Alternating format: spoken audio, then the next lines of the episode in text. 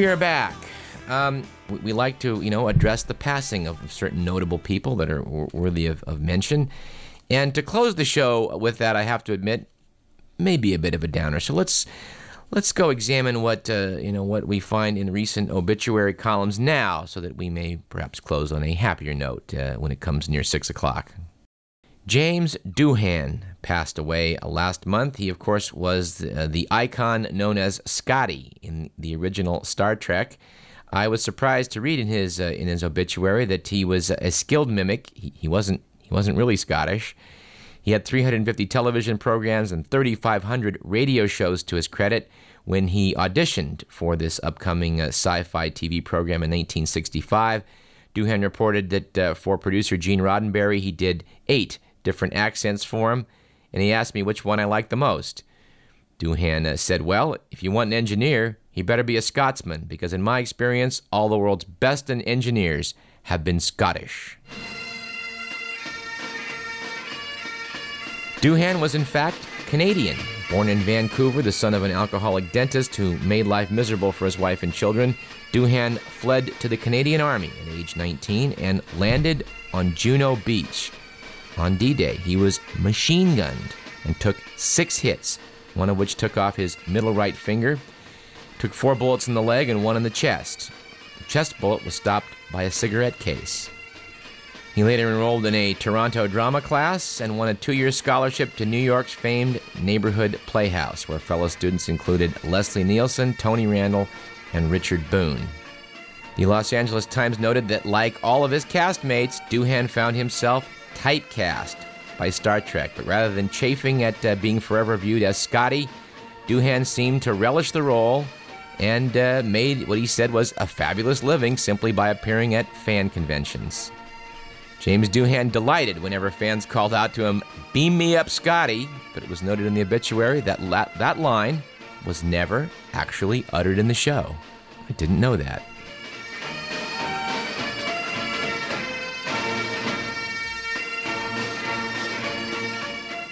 We would note also the passing of Myron Floren, accordion player who was a, a, a, mainstay of the old Lawrence Welk television program. I remember so well as a child watching Lawrence Welk. And, uh, you know, Myron Floren, he was he was pretty good on the accordion, if, uh, you know, if, if you like that instrument. And who doesn't?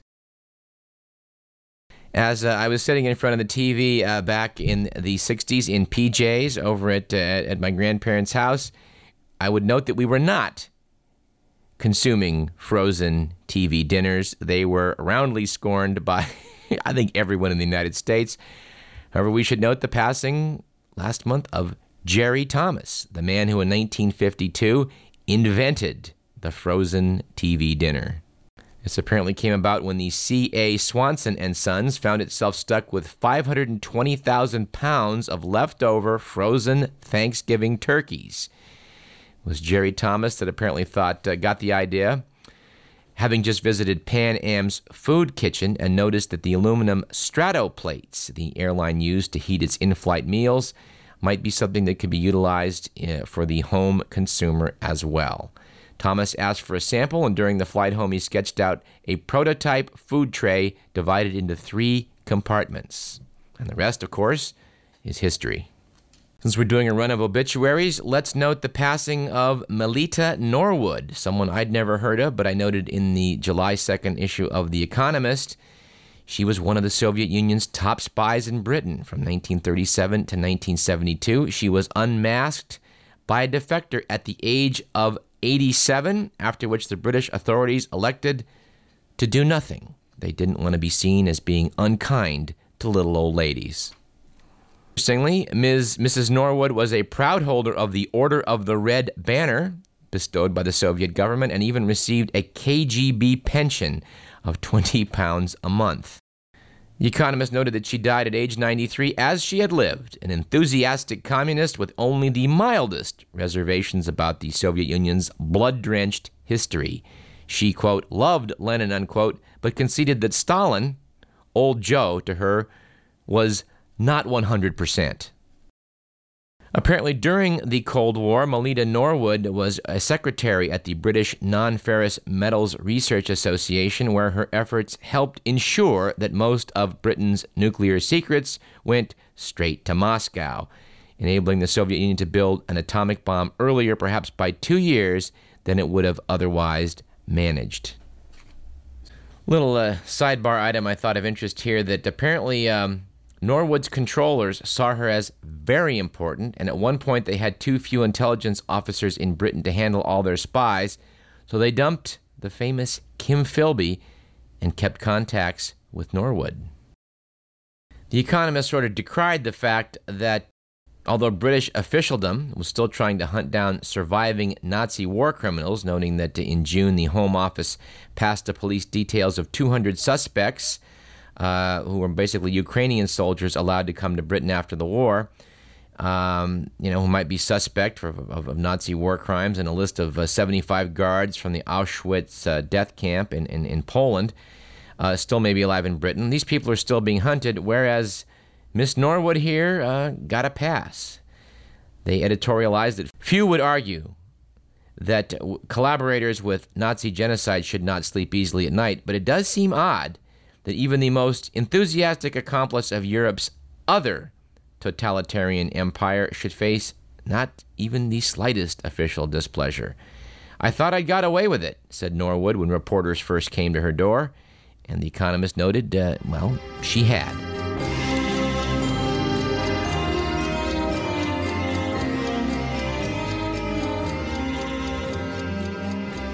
In our final look at the obituary columns, I would note the following. This isn't exactly an obituary, but it's from the Sunday, August 14th Sacramento Bee. Article by uh, Ely Portillo for Knight Ridder Newspapers uh, noted that next time you're stuck in a checkout line, you might want to blame Clarence Saunders. Saunders was a grocery wholesaler in Memphis, Tennessee, who invented and patented what he called self serving stores in 1917. He made millions of dollars on what came to be called supermarkets.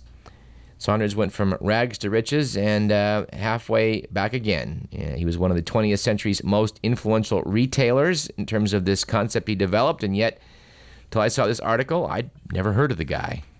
But to Ely Portillo notes in the article that Washington's newest museum, which is the U.S. Patent and Trademark Office Museum in Alexandria, Virginia, tells Saunders' story along with those of other people who have reinvented uh, American life. We don't really think about this, but until Saunders came along, Americans, like people everywhere else in the world, bought their wares by telling clerks what they wanted. The clerks filled the orders and uh, from stocks behind the counter, and you were given uh, what you wanted. Saunders uh, filed a patent number 1242872, which changed all that. It called for quote, distributing the merchandise of a store in such a manner that goods may be selected and taken by the customers themselves while making a circuitous path through the store, unquote. The translation, of course, is give the customers shopping baskets and make them pick up their own goods. This would cut the staff down to a few cashiers and uh, use the savings to charge less. Saunders then opened the Piggly Wiggly stores in the South. When he was asked later why he chose such an odd name, he replied, So people will ask that very question. By 1923, there were 1,268 Piggly Wigglies, mainly in the South. We're hoping to hear from our good friend, uh, Dr. Andy Jones, about uh, about now, but it looks as though um, we'll have to put that off till next week's show. I was keen to get some input from Dr. Andy, who, of course, does a show titled Dr. Andy's Poetry and Technology Hour every Wednesdays here on KDVS. Uh, Dr. Andy's quite uh, the computer aficionado, and I wanted to tell him and tell you about something that happened to me last week that I think is uh, worthy of comment. It so happens that I have a Mac. And so happens that I am a subscriber to the SureWest internet provider, their fiber optic system. Uh, was uh, was touted to me by many as a big advancement, something I might want to have. But if you, dear listener, uh, find yourself in that combination of having SureWest be your provider and owning a Mac, be advised of the following: if you have a glitch in your email and technical support walks you through the fix, and at some point they suggest that you basically uh, take the account off, log it off, and log it back on again, uh, you're liable to lose all of your old email, such as I did a few days ago. I lost everything in my email box from February to August 4th. This is a bit of a problem. Hopefully, not a devastating problem, but uh, you know, it's hard to know who to blame. Uh, me for believing uh, that the tech knew what he was doing when he made what seemed to me to be a boneheaded suggestion of uh, taking my account off and putting it back on. But it turns out that if you do that with uh, Microsoft products, everything is retained, things are fine. But Apple decided to design their system a little bit differently.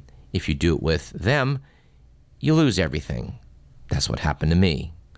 So, anyway, on next week's show, I think we'll try and get some input from Dr. Andy about this matter. And again, uh, recommend I've heard him do this, and we should do this too.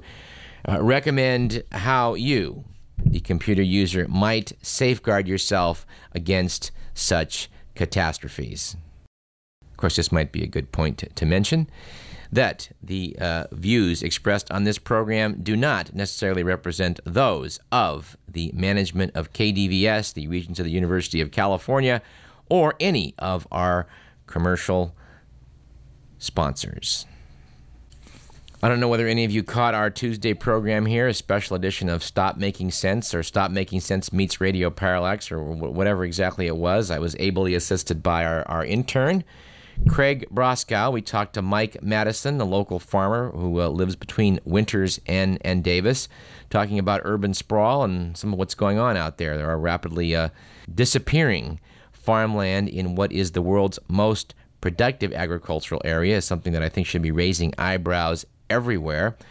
We would refer you to an old copy here of UC Davis magazine I'm looking at, which talks about how almost two cities worth of agricultural land is being developed each year in California, and it was noted alarmingly, it's some of our best farmland. What, what astounds me in talking to uh, to uh, Mike Madison is that uh, this is just this is not on the radar of people. Um, I mean, it, it, gets mentioned here and there, but uh, people are sort of blandly talking about putting millions of people in California, seven million more people uh, in the next few years who, let's face it, are going to go into this valley. They're not going to go into the coast. They're not going to go into the Bay Area. They're not going to go into LA. They're going to go here in the Central Valley. And uh, someone needs to stop, consider that, take a look at our air quality, which we were mentioning earlier in the program, and say, wait a minute, wait a minute. Uh, you know, we don't want to be living like uh, like it's LA during a smog alert uh, throughout our summers here in the valley now, do we? And, uh, you know, if we're not going to see that, then someone's got to raise the issue of how we can keep people living in other fine states like Iowa and Nebraska and Missouri and what have you, and instead of moving to California in mass, which has been a, a, huge migratory pattern now for a couple of generations, it cannot go on forever. Something that might prove discouraging to uh, people that want to move to California might be this issue of uh, West Nile virus. I'm looking at an old article here of California Wild, which is the magazine put out by the California Academy of Sciences, one of uh, one of the finest institutions I can think of here in Northern California. Uh, having grown up uh, visiting the Steinhardt Aquarium and, and various facilities there in Golden Gate Park, those are being renovated, and we're looking forward to um, to, uh, to, to touring them when uh, when they reopen. I guess it's I guess it's next year, and we'll we'll, we'll talk about that for you on this show. Um, but I noted in the California Wild Fall 2004 um, issue, looking forward to what, of course, has become reality now this summer, and, and the issue of West Nile virus. Um, they noted that the risk to humans is real but not devastating. Most people exposed to the virus never know it. This is something we should probably stress on this show. Most people exposed to West Nile virus never know it. A small percentage suffer a flu like symptom or muscle paralysis, but fewer than 1% of infected humans die from encephalitis or meningitis. These, uh, of course, uh, these deadly cases usually involve the elderly or immunologically suppressed, which is not to downplay the fact that there, you know, is no danger. There is some danger here, but chances are, if you contract this virus, you're not even going to know it. It so happens that West Nile seems to have a, uh, a fatal effect on uh, numerous birds, and uh, it's been noted that when you see crows dying, that's a bad sign. In fact, the, the article was titled A Murder of Crows. My neighbor Amy uh, takes uh, morning walks, and she reported to me with uh, some concern, I think legitimate concern, last week that she noticed on her walks a dead crow and three, three dead blue jays. Blue jays, of course, are in the raven family. So my suspicion is that uh, yes, West Nile is probably in in my neighborhood and, and yours as well here in uh, Yolo, Sacramento counties and and, and numerous uh, numerous adjoining areas. But again, um, the chances are, even if you are exposed to it, you are you know you're not going to die from this. And also, again, we'll we'll be talking with uh, some local health, health experts about this in in the weeks to come. All right, last couple items. Uh, I was tearing apart some old magazines I'd found stuck behind the door where I'd put them, you know, a decade ago, and was reflecting on the fact that uh, one of the articles, Discover Magazine, September 1990, was pinpointing where the asteroid that struck the Earth 63 million years ago must have hit based on evidence they were finding in geology, evidence of wave deposited boulders and deposits of glassy rock known as tektites were suggesting that it might have hit in the Caribbean. Of course, in, in subsequent years, they discovered the smoking gun crater of Chicxulub on the Yucatan Peninsula, indicating that uh, this supposition was correct. And I thought it was rather cool to see how science does inch forward, uh, sometimes making one good guess after the other till something is confirmed. And this is another example of that. Kind of cool. And last item of the day, it was noted uh, also from the same uh, 1990 old Discover magazine that in 1872 typewriters were so sluggish that they jammed easily. So, to slow typists down, the keyboard was constructed to be cumbersome. This, of course, is our QWERTY keyboard we're all familiar with. They noted that other people came along subsequently, particularly a man named Anton Dvorak in 1936, who put together a keyboard that's much easier to use. I thought uh, back in 1990 this was good.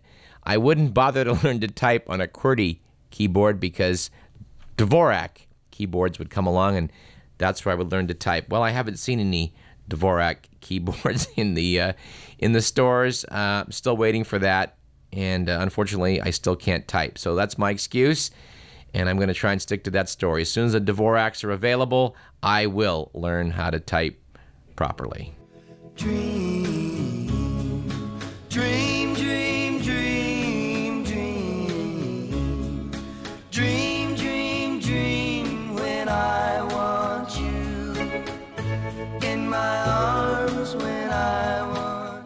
Our thanks to Cornell astronomer Steve Squyres, principal investigator of the Mars Exploration Rover missions, and we recommend his book to you, Roving Mars Spirit, Opportunity, and the Exploration of the Red Planet. Tune in next week when we'll be talking to Joe Mealey, producer and director of the documentary film Bush's Brain. We hope also to be joined by comedian Fred Willard, he of This Is Spinal Tap, Best in Show, and A Mighty Wind. This program was produced by Edward McMillan. I'm your host, Douglas Everett. You've been listening to Radio Parallax. Stay tuned now for Todd, and we'll see you next Thursday at 5 o'clock. Only trouble is, gee whiz, I'm dreaming